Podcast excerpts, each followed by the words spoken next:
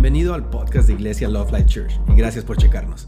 Nosotros amamos a Dios, amamos a la gente y amamos la vida. Y esperamos que este mensaje te anime y te inspire. Aquí está nuestro mensaje de hoy. Estamos hablando acerca de valores y una, una de, mis intenciones es de que si tú no, no tienes valores definidos o establecidos en tu vida, tú puedes adoptar los valores Love Life, porque los valores Love Life, los valores que utilizamos aquí en nuestra iglesia, no solamente son valores que nos ayudan a establecer la cultura o el funcionamiento de, la congregación como, iglesia, pero son valores que pueden ser adoptados personalmente, de una manera personal, y son bíblicos, son relevantes, son impactantes, son, muy prácticos de seguir y, te garantizo que cuando tú adoptas estos valores junto con valores extras que tú tengas, van a ser de mucha bendición para tu vida, van, a ser de mucho éxito para ti. ¿Qué son valores? Los valores, antes de, continuar un, un repaso pequeñito, tú sabes que me encanta hacer repasos, porque seguramente estudiaste o escuchaste el mensaje antes de venirte para estar al tanto, ¿cierto? ¿No? ¿Ok? Pero para aquellos que quizás estuvieron muy ocupados, se les olvidó de qué estamos hablando, me gusta darles un repaso. ¿Ok? Los valores son las cualidades o son los principios, verdades, estándares que, que dictan tu función, cómo vives en la vida, cómo piensas y, estos valores fueron implantados en nuestras vidas consciente o inconscientemente. ¿ok? Todos tenemos valores y todos crecimos en casa donde en ciertas casas tenían, teníamos diferentes valores. De hecho, muchas veces, si tú te acuerdas las cosas que, que, tu, que tu papá este, tenía como prioridad y tu mamá tenía como prioridad, y si discutían en esas cosas, es porque los valores que ellos tenían no eran los mismos. ¿Qué, son, este, ¿Cómo nos damos cuenta de algunos de los valores con los que crecimos o los que tenemos dentro de nosotros? ¿Qué es lo que era prioridad o importancia o qué es lo que enfatizaban en tu casa? Para algunos era la educación. No sé cuántos crecieron como que tus papás la educación y tienes que estudiar y que tienes que tener una carrera. Y, en, unas, en unos hogares, ¿verdad? Uno de los valores principales es la educación. En otras familias, quizá la reputación, el nombre, ¿verdad? Que los González o los, los Pérez, los López, ¿verdad? No hacemos esto, somos conocidos por aquello. En otros... Ah, en otras familias probablemente uno de los valores eran las pertenencias. ¿Cuánto tienes? ¿Cómo lo tienes? ¿De qué marca es? En, otros en otras familias probablemente los valores eran este, como el estatus, el. Estatus, el estatus que tenías en, en la cultura o en la familia, etcétera creo que ya con estos ejemplos te estás poniendo a pensar así como que, ok, ¿cuáles eran los valores que, se me impartieron en mi vida consciente o inconscientemente? Una manera también de encontrar qué tipo de valores tenías o, o creciste es pensar por qué cosas te premiaban en la casa, qué cosas tú hacías y eras premiado o celebrado. Probablemente era uno de los valores. O, opuestamente, ¿cuáles eran las cosas por las que te regañaban o te castigaban? Quizá ese era uno de los valores. En, mi casa, con mis hijos, ellos saben que uno de los valores de la casa es decir la verdad. Y, cuando dicen la verdad, aunque se van a meter en problemas, aunque saben que, mamá, no te quiero decir porque sé que me vas a regañar, pero te voy a decir la verdad, ¿verdad? Y les dices, ah, ¿sabes qué? Te voy a regañar y sí, te voy a castigar, pero te agradezco el que dijiste la verdad. Celebramos el decir la verdad. Y cuando encontramos que no dijeron la verdad, eso es algo que tomamos muy serio en la casa. Así que, este, si te das cuenta, ok, ¿qué es lo que, por, lo, por qué me regañaban o por qué me celebraban? Esa es una manera de encontrar con qué valores crecimos. Y hay algunos valores que quizá necesitamos renovar o deshacernos de ellos porque no nos están sirviendo o no son probablemente alineados con, la palabra de Dios, con la voluntad de Dios, pero hay otros valores que tú puedes conservar y seguir adoptando y, quizá seguir adoptando otros valores. Un valor que, que yo aprendí a apreciar y a adoptar cuando llegué a Estados Unidos, mi suegra era una de las personas más patriotas que, había conocido. Como que nunca había conocido una persona tan patriota como, como mi suegra. Y, y, a mí me llamó mucho la atención que una mujer fuera muy patriota, se interesara por, por, su país, apreciara su país. Y eso me causó mucha curiosidad, que me, me, me, causó la curiosidad de estudiar un poquito de la historia de este país y por qué ella estaba tan apasionada y por qué ella amaba tanto la bandera y, y la historia de Estados Unidos. Y wow, dije, ok, este es un valor que, que me gustaría adoptar un poquito en mi vida, porque siento que, por ejemplo, soy mexicana y, aunque amo mi patria y, ¿verdad? Cielito lindo y México lindo y querido y todo lo que tú digas, siento que, que yo no crecí con ese patriotismo donde, donde defiendes tu nación, como que te, me valía, ¿ok? Entonces e, ese era un, un, un valor que, que nunca lo había desarrollado, nunca lo había observado. Y cuando, cuando conocí a mi suegra, es, creo que fue la, primera mujer que yo vi que, wow, mujeres pueden ser patriotas y era, era algo bonito que, que admirar. Y después me enteré que mi esposo también es súper patriota y, y, ahora ya me considero una persona patriota, ¿verdad? Este, pero son, son valores que podemos adoptar y quizá alguna persona te inspire a adoptar un valor nuevo en tu vida. Los valores son buenos porque los valores nos ayudan a estructurar nuestra vida donde después no tenemos que andar pensando qué voy a hacer, qué voy a pensar, sino que los valores nos ayudan a, ponernos como en un autopilot y nos ayudan a hacer decisiones. Una vez que tú estableces tus valores, tus valores te ayudan a tomar decisiones. Entonces, primero nosotros hacemos las decisiones, pero después las decisiones nos hacen a nosotros, gracias a nuestros valores. Y cuando hemos roto algunos de los valores que estimamos, nos damos cuenta que mm, la regamos, ¿verdad? Porque me hubiera atacado a lo que ya sabía, a lo que ya conocía. ¿Ok? La semana pasada vimos el, primer valor de, de, la iglesia Love Life o los valores Love Life como los conocemos. Y esto este son, es un acrónimo, utilizamos la, la, la frase Love Life y cada una de estas letras significan un valor. El primero es amor, obviamente en inglés, love, pero no lo vamos a traducir porque aquí somos bien bilingües y entonces todo el mundo sabemos, aún los que no son bilingües saben lo que es amor en inglés. Este, entonces vimos que, que el valor número uno que tenemos que vivir en nuestra vida es amor. Pero más que, que caminar en amor, porque muchas veces inmediatamente como cristianos cuando escuchas, vive en amor, inmediatamente pensamos, ok, tengo que amar a la gente, tengo que ser una buena persona. Y sí, eso incluye vivir en amor. Pero antes de, de, vivir en amor para amar a las personas, lo primero, primero, primero que tenemos que aprender a hacer es aprender a ser amados por Dios. Y esto es algo, suena bien fácil. Si yo te dijera ahorita, Dios te ama, tú dirías, ah, pastora, eso ya lo sé, ¿verdad? Este, cuéntame algo nuevo.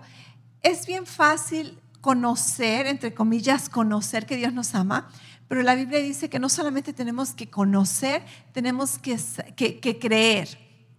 Eh, de hecho, hay un versículo, vamos a, vamos a leer algunos versículos Vamos a primera de Juan, capítulo 4, versículo 16. Es la, epístola de, de Juan. Nosotros sabemos, nota que dice que sabemos, ¿ok? Nosotros sabemos cuánto Dios nos ama y hemos puesto nuestra confianza o nuestra fe en su amor.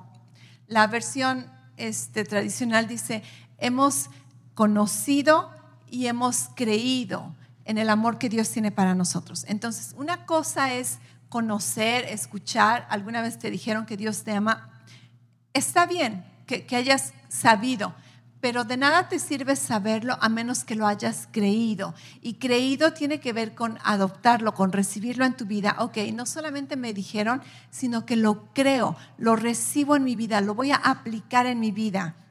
Después dice, Dios es amor, voy a leerlo al versículo 19. Dice, Dios es amor y todos los que viven en amor viven en Dios y Dios vive en ellos. Versículo 17. Y al vivir en Dios, nuestro amor crece hasta hacerse perfecto. Por lo tanto, no tendremos temor en el día del juicio, sino que podemos estar ante Dios con confianza, porque como vivió Jesús en este mundo, así vivimos nosotros. Ok, este versículo es, como, como una bomba de dinamita en la Biblia. Este versículo nos dice que cuando aprendemos no solamente a saber, sino a creer, a aplicar, a recibir el amor de Dios en nuestras vidas, no vamos a vivir en temor en, en este mundo. Dice, no vamos a tener temor del juicio de Dios, no vamos a tener temor de, de, de ser rechazados por Dios, de ser condenados por Dios. Dice, porque como Jesús es, así somos nosotros. Jesús dijo, Padre, ayúdales a entender que los amas como tú me has amado. Imagínate esto, que somos amados tanto como Dios nos ha amado, tanto como Dios ha amado a Jesús. Después del versículo 18 dice, en esta clase de amor no hay temor, porque el perfecto amor expulsa todo temor. Si tenemos miedo es porque tenemos temor al castigo. Y esto muestra que no hemos experimentado plenamente el perfecto amor de Dios. En otras palabras, si tienes miedo a ser condenado, a ser juzgado por Dios, tienes que regresarte otra vez aprender a recibir la verdad de que Dios te ama. Porque cuando Dios te ama, el recibir eso nos libera del temor del juicio y entonces podemos vivir libres en su amor. Y versículo 19 dice, nosotros nos amamos unos a otros, o en otras palabras, nosotros podemos amar porque Dios nos amó primero, ¿ok? Entonces, es alguno de mis puntos. El punto número uno cuando tiene que ver con, con ser amado por Dios. Si tú quieres, si tú quieres vivir una vida de longevidad, una vida por muchos años caminando con el Señor, enamorado de Dios, siéndole fiel, siéndole devoto a Dios y no ser de esos cristianos que, que están bien y después se van para atrás y después regresan otra vez y después se enfrían y después otra vez y después caen. Si tú quieres vivir una vida estable, una vida devota a Dios, no perfecta, ¿ok? No, perfecta, pero continua fielmente a Dios, Tú tienes que aprender que tu caminar cristiano no depende de cuánto tú amas a Dios, sino de cuánto Dios te ama a ti. Y esa es la única clave donde tú vas a, mantenerte perfecto. Déjame presumirte, espero que no lo tomes como arrogancia, pero en, mis 33 años que te comenté el año, la semana pasada, 33 años que llevo de cristiana, en ningún momento me he regresado al mundo. En ningún momento he decidido, ¿sabes qué? Mm, ya me cansé del cristianismo. Al contrario, cada vez quiero más y más y más de Dios. ¿Cómo he logrado esto? Los primeros 10 años fue difícil porque no sabía ni cómo hacerlo. ¿Por qué? Porque no tenía conocimiento profundo o fundamental acerca del amor de Dios para mi vida. Pero una vez que aprendí a navegar en el amor de Dios, entonces ya no es un esfuerzo, ya no es un sacrificio, ya, ya no depende de mis obras, ya no depende de mi esfuerzo, sino que depende de recibir el amor de Dios hacia mí. Y eso lo hace todo súper sencillo, ¿ok? Súper sencillo. Y sé que hay algunas personas que han experimentado lo mismo y te has dado cuenta de que, wow, verdaderamente esta es la clave para vivir una vida cristiana devota, constante a Dios. Otra vez, no perfecta, no que no haces errores, no que a veces te cansas, no que a veces este, desobedeces, pero, pero donde no te vuelves para atrás, donde sigues avanzando siempre, siempre. Entonces aprendemos que, que el recibir el amor de Dios va a ser la clave para vivir una vida firme creyendo en Dios. Después vimos que, que una, no, es cierto, no, no hemos visto eso, esos son puntos que, que te quiero enseñar el día de hoy o recordar que una vez que aprendemos a recibir el amor de Dios, entonces, solamente entonces, podemos amarle de regreso. Cuando recibimos el amor de Dios en nuestras vidas, solamente entonces puedo amarle de regreso. Hay un versículo en Primera de Juan, versículo, ah, capítulo 14, versículo 15, me parece que es el 15, el 16, no, sí es el 15, ni siquiera es Primera de Juan, es el, Evangelio de Juan. Evangelio de Juan 14, 15.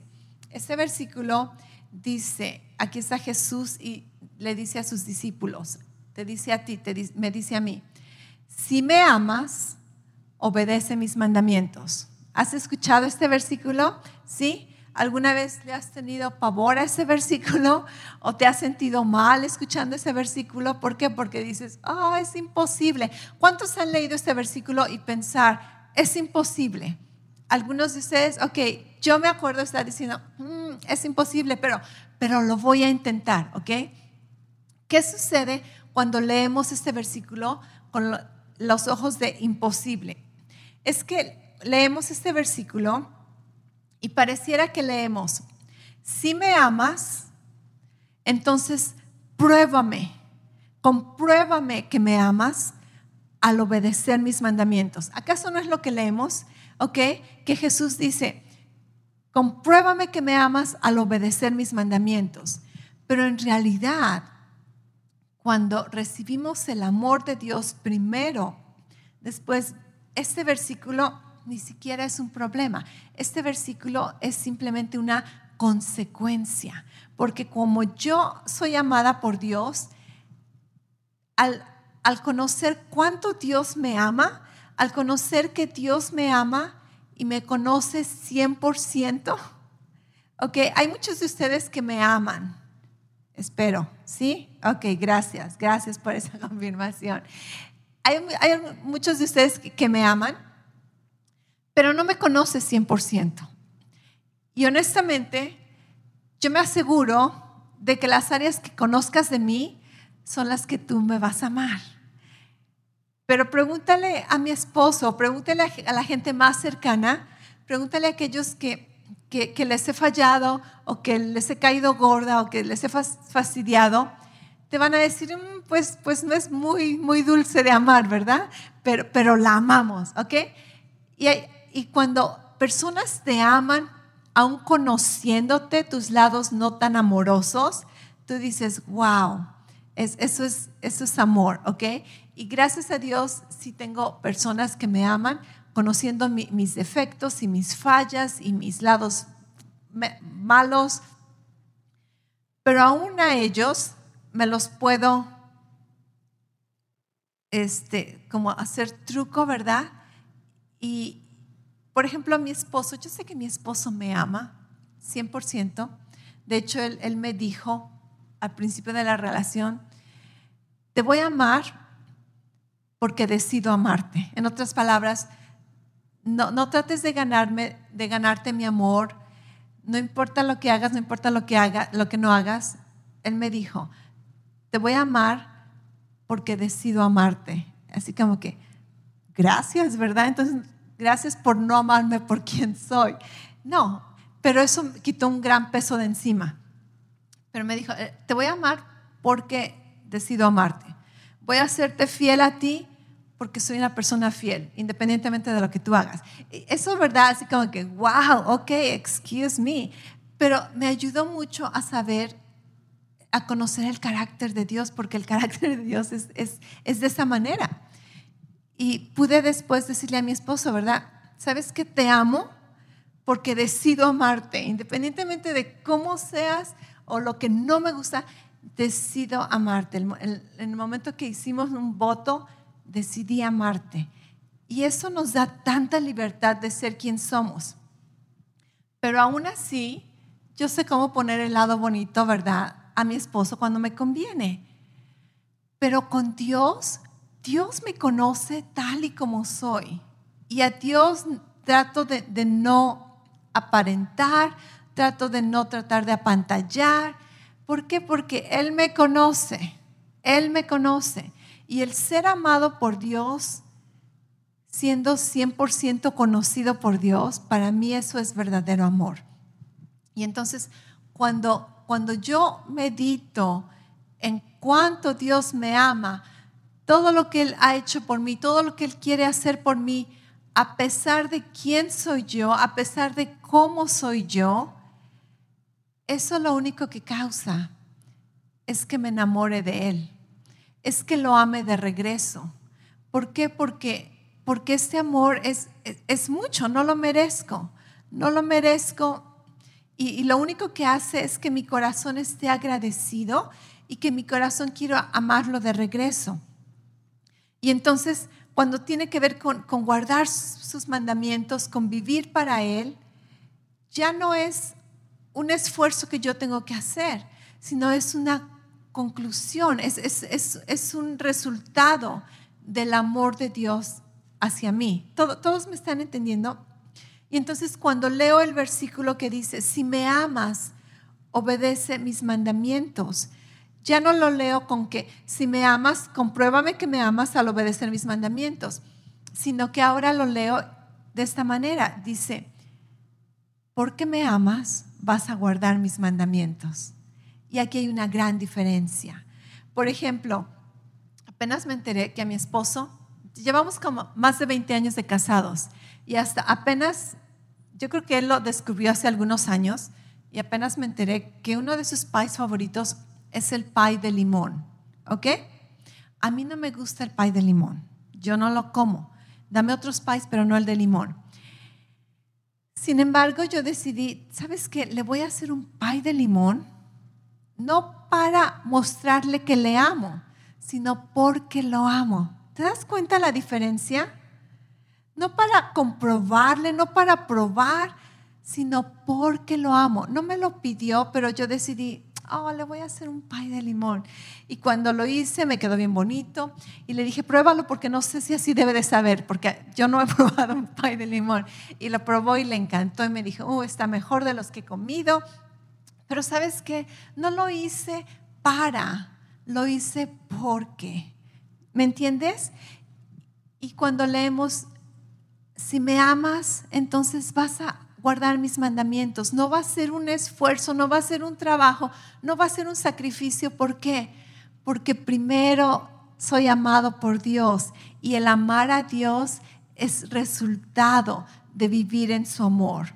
Y esto nos ayuda a serle fiel a Dios, a, vivir vidas devotas, vidas constantes para Él, no perfectas, no perfectas, pero vidas en perfecta comunión. Si tú estás batallando con, con algún mal hábito, con alguna adicción, con alguna tentación, con algún pecado, déjame decirte algo que quizás suene un poco no correcto en la iglesia. Y esto es, deja de pelear en contra de esta tentación o de este pecado o de este mal hábito. Deja, no pelees tratando de de tener más autodisciplina, no pelees tratando de tener más autocontrol en contra de aquello. Te voy a decir cómo peleas. Deja que Dios te ame en medio de, tu debilidad. Reconoce cuando, estés en, frente de la tentación, del mal hábito, en lugar de decir, ay, soy un fracasado, ay, siempre caigo, Dios, ¿por qué no puedo serte fiel? Olvídate de tú, de ti, y en ese momento medita en cuánto Dios te ama, en cuánto Dios conoce tu debilidad y aún así te ama, te escogió. Aún así, en medio de, de, esa falla, Dios quiere bendecirte, Dios quiere protegerte, Dios quiere prosperarte. Déjame decirte, esa va a ser tu arma para poder hacerle no a, a las tentaciones de este mundo. ¿Por qué? Porque el pecado o, guardar los mandamientos no es el problema. ¿Qué tipo de relación tienes? Ese es el problema. O, la falta de relación que tienes con Dios. ¿Me estás escuchando? ¿Ok? Porque ¿Te acuerdas aquella ocasión cuando estabas bien enamorado de, de, tu esposo, de tu esposa o quizá la novia o el novio, verdad? ¿Qué sucede? Estás tan enamorado que le dices no a todas las demás personas porque escogiste a ese y todos los demás mm, como que ni siquiera te, te, llaman la atención. Cuando te enfocas en, en, en alguien, ¿verdad? Como que todo lo demás se hace borroso. Eso es lo mismo con nuestra relación con Dios. Cuando nos enfocamos en Dios, todo lo demás pierde el apetito. Y así como que ah, no, me interesa, no me interesan las, las cosas que hay en este mundo porque estoy enamorado de Dios. Y déjame decirte algo, que la Biblia o el cristianismo, sinceramente, es imposible de vivir, ¿ok? La Biblia o el cristianismo es imposible de vivir a menos que estés enamorado de Dios. Y cuando estás enamorado de Dios, es simplemente una consecuencia. Esto no es algo que tú tienes que esforzarte y tratar de lograr con tus propios méritos, simplemente es algo que fluye de ti. Otra vez, no vidas perfectas, porque vamos madurando en muchas áreas, pero en cuanto a ese deseo de voy a, vivir para Dios, ¿por qué? Porque Él me ama porque Él me ama y, este amor es tan atractivo para mi vida. Y después un punto último en cuanto a, vivir amando a Dios, tiene que ver con reconocer, y esto lo mencionamos la, la semana pasada, de que vivir conociendo el amor de Dios es algo que nunca vamos a a lograr en esta tierra, ¿ok? Así que si tú piensas, oh, yo ya sé que Dios me ama, tú no lo conoces tanto como lo, lo piensas que ya lo conociste. ¿Por qué? Porque el amor de Dios es eterno. El amor de Dios es eterno. Así que cada día tenemos que seguir creciendo y aprendiendo y confiando y renovando nuestra mente en el amor de Dios, ¿ok? Entonces, el amor es uno de nuestros valores principales. Y aquí en la iglesia tenemos nuestro, ah, un, lema que, que dice, amamos a Dios, amamos a la gente y amamos la vida. Y entonces, una vez que aprendemos a recibir el amor de Dios, podemos entonces amarlo de regreso y no solamente podemos amarlo de regreso, aprendemos a amarnos a nosotros mismos. Y cuando aprendemos a amarnos a nosotros mismos, podemos entonces amar a los demás. Esas personas que pareciera que no pueden amar a otras personas, que viven todo el tiempo enojados o amargados o con, con tantos este, con tantos problemas, ¿verdad?, en sus mentes que no pueden disfrutar de la vida, no todo el tiempo están atacando o, lastimando a otras personas. ¿Sabes qué? Uno de sus problemas mayores no es de que no, no aman a las personas, sino es de que no se aman a ellos mismos. Y cuando las personas no se aman a ellos mismos, no pueden amar a otros. Ahora hay una gran diferencia porque nuestra cultura como que se fue al extremo y dice, no, si tenemos que amarnos a nosotros mismos, ¿ok? Dios, Jesús dijo que todos los mandamientos, de hecho dijo, les voy a dar un nuevo mandamiento. Y ese nuevo mandamiento es, amarás a tu prójimo como a ti mismo. amarás, se amarán a ustedes como yo los he amado. ¡Wow! Solamente un mandamiento, amar a otros. Pero dice, vas a poder amar a otros cuando tú aprendas a amarte a ti mismo. Y honestamente, yo por muchos años, ¿verdad? He tenido que renovar mi mente, he tenido que, que aceptarme a mí misma, porque otra vez, yo me conozco más que nadie aquí en este lugar. Yo me conozco a mí misma. Y en muchas áreas de mi vida me ha costado trabajo amarme a mí misma y aceptarme a mí misma. Y he tenido que romper inseguridades y he tenido que romper con, con mentiras que el enemigo había puesto en, mi mente. Y, y, el amarme a mí misma ha sido una jornada de, de unos 33 años. Pero la única razón por la que puedo amarme a mí misma es porque sé que Dios me ama solamente por ello. Porque si Dios me ama, ¿quién soy yo para no amarme? Y si Dios me ha aceptado, ¿quién soy yo para no aceptarme? Y si Dios me ha perdonado, ¿quién soy yo para no perdonarme? Y cuando yo empiezo a aceptarme y amarme a mí misma, entonces puedo amar a los demás y puedo ofrecerle gracia y perdón a las personas porque yo sé lo que es ser amado cuando no lo mereces. Wow. Pero primero tenemos que amarnos a nosotros mismos. Ahora, como te decía, una cosa es amarte a ti mismo y otra cosa es estar enamorado de ti mismo, ¿ok? Y Dios no dijo, enamórate de ti mismo. Eso se llama narcisismo, donde todo para mí, todo para mí, y yo, y yo, y yo, y yo, y yo. Y, tú conoces que nuestra cultura está profetizado que en los últimos tiempos habrá hombres amadores de sí mismos, ¿ok? Narcisismo al 100%. Tenemos que tener mucho cuidado. ¿Estoy enamorándome de mí mismo o estoy amándome a mí mismo? Y hay una gran diferencia. Cuando tiene que ver con amar a las otras, al prójimo, hay tres categorías de personas a las que tenemos que amar. La primera categoría, y este es algo que Jesús nos dijo, que vamos a ser conocidos como sus discípulos, es cuando nos amamos los unos a los otros. Y está hablando acerca de creyentes, hermanos en Cristo. está hablando de, de la familia de Dios. Entonces, cuando aprendemos a amar a los hermanos, porque nos amamos a nosotros mismos, porque hemos recibido el amor de Dios, entonces dice que esto va a ser un gran testimonio de que somos los discípulos de Jesús. El mundo va a ver y dice, wow, estos son los discípulos de Jesús, ¿ok? Y ahora tú sabes, si tú has estado en la iglesia por mucho tiempo, tú vas a reconocer que cuando llegas a una iglesia por primera vez, uy, todos te tratan súper bien y eres como, como un bebé, ¿verdad? Que, oh, cuchi, cuchi, qué bonito. Y todo el mundo cambia su, su tono de voz contigo y, y es lo máximo. Ir a una iglesia nueva es lo máximo porque nadie te conoce y porque tú no conoces a nadie. Y es lo que se llama como la luna de miel en el cristianismo.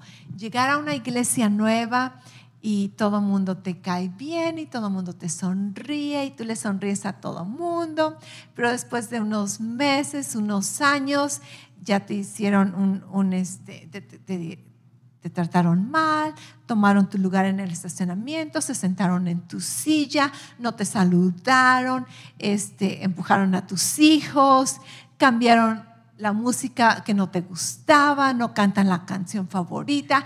Uy, tú sabes todas las excusas que tenemos para empezar a caernos gordos, ¿ok? Pero Jesús dijo, hey muchachos, manténganse amando unos a otros. Y de hecho, ese hermano, esa hermana que te cae tan gordo, que, te hace todo el tiempo ah, pensar, voy a la iglesia, lo saludo, no lo saludo Dale gracias a Dios por ese hermano o esa hermana, porque sin ellos tú no tendrías oportunidad de desarrollar los frutos del Espíritu.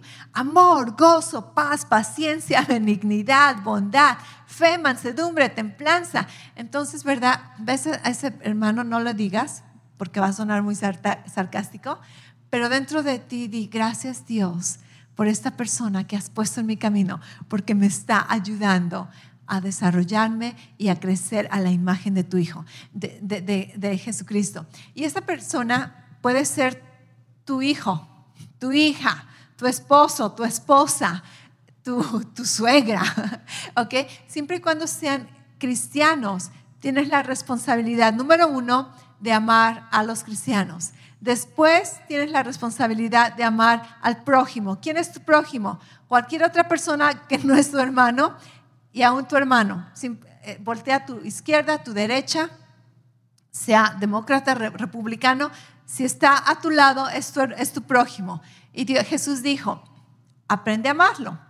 Y después no solamente Jesús dijo, ama a los hermanos o ama a tu prójimo, Jesús se fue un poquito más este, dramático, ¿verdad? Más exagerado, exigente y nos dijo, no solamente amas, ames a los que te aman o ames a los que tú quieras amar, Dice, aprende a amar a tus enemigos. Y tú dices, ay, no, ¿por qué? Y dice, bendice a los que te bendicen, a, los que te maldicen.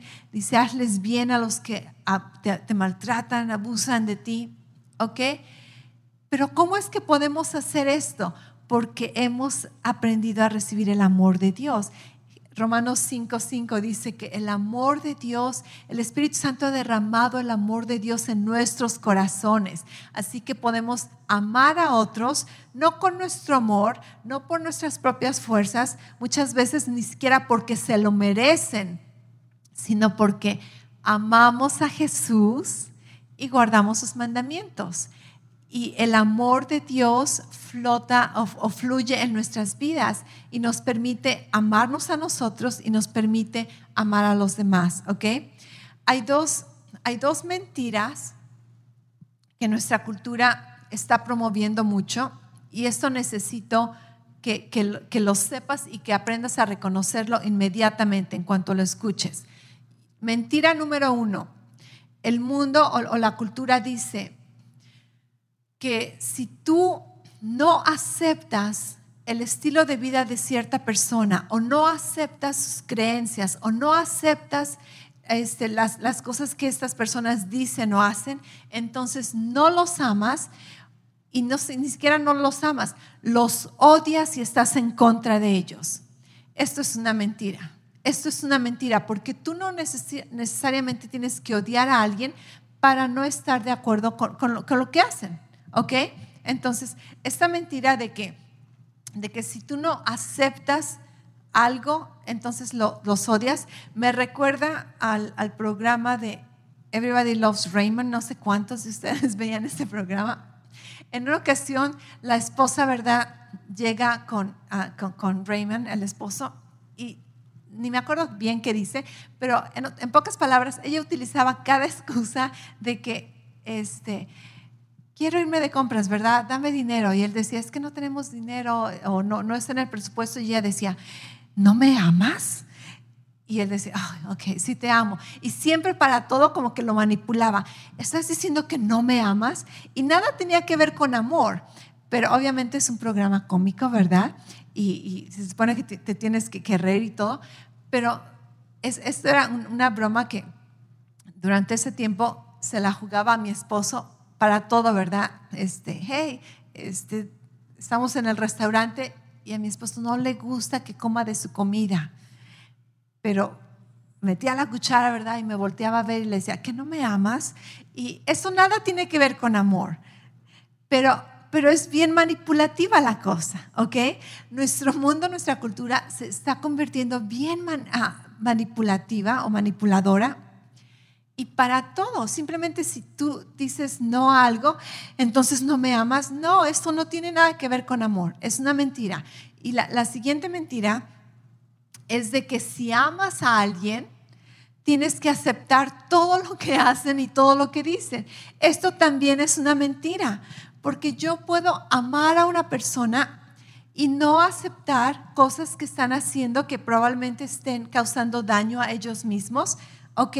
Entonces no te dejes manipular por la mentira de que, oh, tú cristiano tienes que caminar en amor o, o dónde está tu amor. Ok, una cosa es amarte y muchas veces vamos a amarte con la verdad y voy a ser un amigo sincero y voy a decirte las cosas que, que en mi opinión o lo que sé están dañándote o están afectándote o estás siendo engañado. Pero tenemos que aprender que no vamos a ser manipulados por, por la definición de amor del mundo o de nuestra cultura, porque otra vez el mundo te va a decir que si no me aceptas, entonces me odias. Y que si me amas, tienes que aceptar todo de mí. No, no, no, ¿ok? Dios nos ama 100%, Dios nos ama únicamente, Dios nos ama tanto como necesitamos ser amados, pero Dios nunca nos deja como estamos. Su amor nos transforma, su amor nos libera, su amor nos sana, ¿correcto? Así que tenemos que, reconocer estas mentiras y no ser manipulados o no ser aún engañados de que tengo que caminar en amor, ¿Es, ¿Es, amor o no es amor. Acuérdate, la verdad siempre es amor, la verdad siempre tiene que ver con, con vivir delante de, los, los principios de Dios. Dios es amor, su palabra, todos sus mandamientos son dados a nosotros por amor y para amor. Así que nunca, nunca te, te justifiques o te intimides de vivir en el amor de Dios. Quizá el mundo no valore este tipo de amor o no piensen que es amor, pero, pero el amor de Dios, la Biblia dice, nunca falla. ¿ok? El amor de Dios nunca falla. Así que tenemos que aprender a amar a las personas bíblicamente con un amor bíblico, no con un amor emocional, no con un amor manipulador, que en realidad termina siendo no amor. Y por último, en, este, este valor acerca de amor, amamos a Dios, amamos a las personas y amamos la, vida. En, amar la vida tiene que ver con vivir una vida de amor, una vida en el amor de Dios y recibir todas las bondades, recibir todos los beneficios que Dios desea que recibamos. Por muchos años, tristemente, se ha predicado o se ha creído, muchas veces inconscientemente creemos estas mentiras de que ser cristiano es vivir vidas bien apachurradas o, bien simples o sin ninguna diversión o en algunas denominaciones, en algunas iglesias, aún se predica que, que si vas a vivir devotamente a Dios, entonces vas a vivir en, pobreza, en escasez, casi casi como un mártir. ¿Cierto? No sé si, tú has escuchado esto o si tú has experimentado esto, pero casi casi este, toda la gente que está feliz han de estar haciendo algo malo, porque los cristianos tenemos que sufrir y los cristianos tenemos que estar amargados y tristes y pobres y fracasados. No, no, no, no. Jesús dijo, yo he venido para darte vida y para darte vida en abundancia. Así que amar a Dios, ser amado por Dios, te provee vivir una vida en abundancia. Ahora, esto no quiere decir que el cristianismo no acarrea un tipo de persecución. Esto no quiere decir que no vamos a tener al mundo como nuestro enemigo. Esto no quiere decir que le vamos a caer bien todo al mundo. Pero mientras no tenemos persecuciones o ataques, vamos a disfrutar la vida al máximo, ¿ok? Y aun cuando tengamos persecuciones o ataques, vamos a disfrutar la vida al máximo, porque en Cristo, con el amor de Dios, tú puedes regocijarte en cualquier momento. Tú puedes estar en medio del problema, en medio de la angustia, en medio de la, de la desesperación, de la oscuridad, y dentro de ti tú puedes experimentar esa paz de Dios que sobrepasa todo entendimiento. Y puedes experimentar el gozo del Espíritu Santo que te fortalece. Y entonces tú puedes disfrutar, no importa las circunstancias, las circunstancias pueden estar feas. Créeme, yo he vivido en medio de circunstancias bien feas, circunstancias, experiencias que no se los este, deseo a nadie, ni a un enemigos, ¿verdad? Si tengo enemigos, no sé si tengo enemigos. Este, hay una este, predicadora que dice, tú no tienes enemigos, simplemente tienes fans confundidos. porque muchas veces tus enemigos son los que más están checándote, viendo qué haces, viendo qué no haces. Dice, simplemente son fans confundidos, ¿ok? Este, bendecimos a esos fans confundidos. Este, pero he, he tenido malas circunstancias, malas experiencias pero siempre la presencia de Dios ha estado allí. El Espíritu Santo te recuerda de una promesa. Y aunque estés llorando, aunque estés en dolor, en, esas, en esos momentos de, de, de oscuridad, la presencia de Dios en nuestras vidas nos ayuda a vivir vidas en abundancia. Y he estado en momentos donde gente me dice, ¿por qué estás así? Cuando pudieras estar desesperado o en angustia o en ansiedad. Y es, es el amor de Dios. El amor de Dios me permite disfrutar vida en abundancia. Y Dios desea que vivamos con, con sus bendiciones. Él dice que, en esta tierra Él nos, nos ha dado su heredad. Dios dice que, que Él tiene depositados bondades para nuestras vidas. Así que el vivir recibiendo el amor de Dios incluye recibir la vida abundante que Dios nos ha dado. Así que disfruta de la vida, disfruta de la vida. Si te amargas es porque tú quieres, porque en cualquier momento tú puedes encontrar una razón para alabar a Dios, como cantábamos, ¿verdad? No voy a dejar que las, que las rocas canten en mi lugar. Aún en el desierto, Dios, tú me vas a encontrar cantando. Y, y en el valle te voy a alabar. Y arriba de la montaña voy a levantar tu nombre. ¿Por qué? Porque Dios nos ama, porque habito en el amor de Dios, porque sé que nada me separará del amor de Dios. Y eso me da la fortaleza de amarlo de regreso. Eso me da la fortaleza de amarme a mí misma, aunque me conozco 100%. Eso me da la fortaleza de amar a otras personas. Y eso me da la fortaleza de amar la vida de amar la vida, de estar agradecida cada mañana, de dar gracias a Dios por, por la comida. Qué hermosa es la comida, ¿acaso no? Es una bondad de Dios que tenemos sabor y que podemos disfrutar. O, conocer otros lugares o un atardecer. La vida es para vivirse, ¿ok? La vida es para vivirse. Y, cada día debería de de darte una sonrisa en la boca y tener razones por las cuales alabar a Dios, porque la vida es para vivirse. Y si tú quieres amar a Dios de regreso, aprende a disfrutar cada momento de tu vida. Eh, aprende a recibir sus bondades, sus misericordias que son nuevas cada mañana y toma el valor de amor como uno de tus valores fundamentales, porque ese valor amar a Dios, amar a las personas y amar la vida te va a dar la fortaleza de navegar en esta, en esta tierra, en esta vida, hasta el momento que estemos enfrente de Jesús cara a cara. Gracias otra vez por escucharnos. Para oír más mensajes alentadores como este, asegúrate de suscribirte y checar nuestro canal de podcast para escuchar episodios anteriores. Si te gustó lo que recibiste, por favor considera calificarlo y compartirlo con tu familia y amigos. Para más información respecto a Love Life y cómo conectarte con nosotros, ve a lovelife.church. Te amamos y estamos creyendo lo mejor de Dios para ti.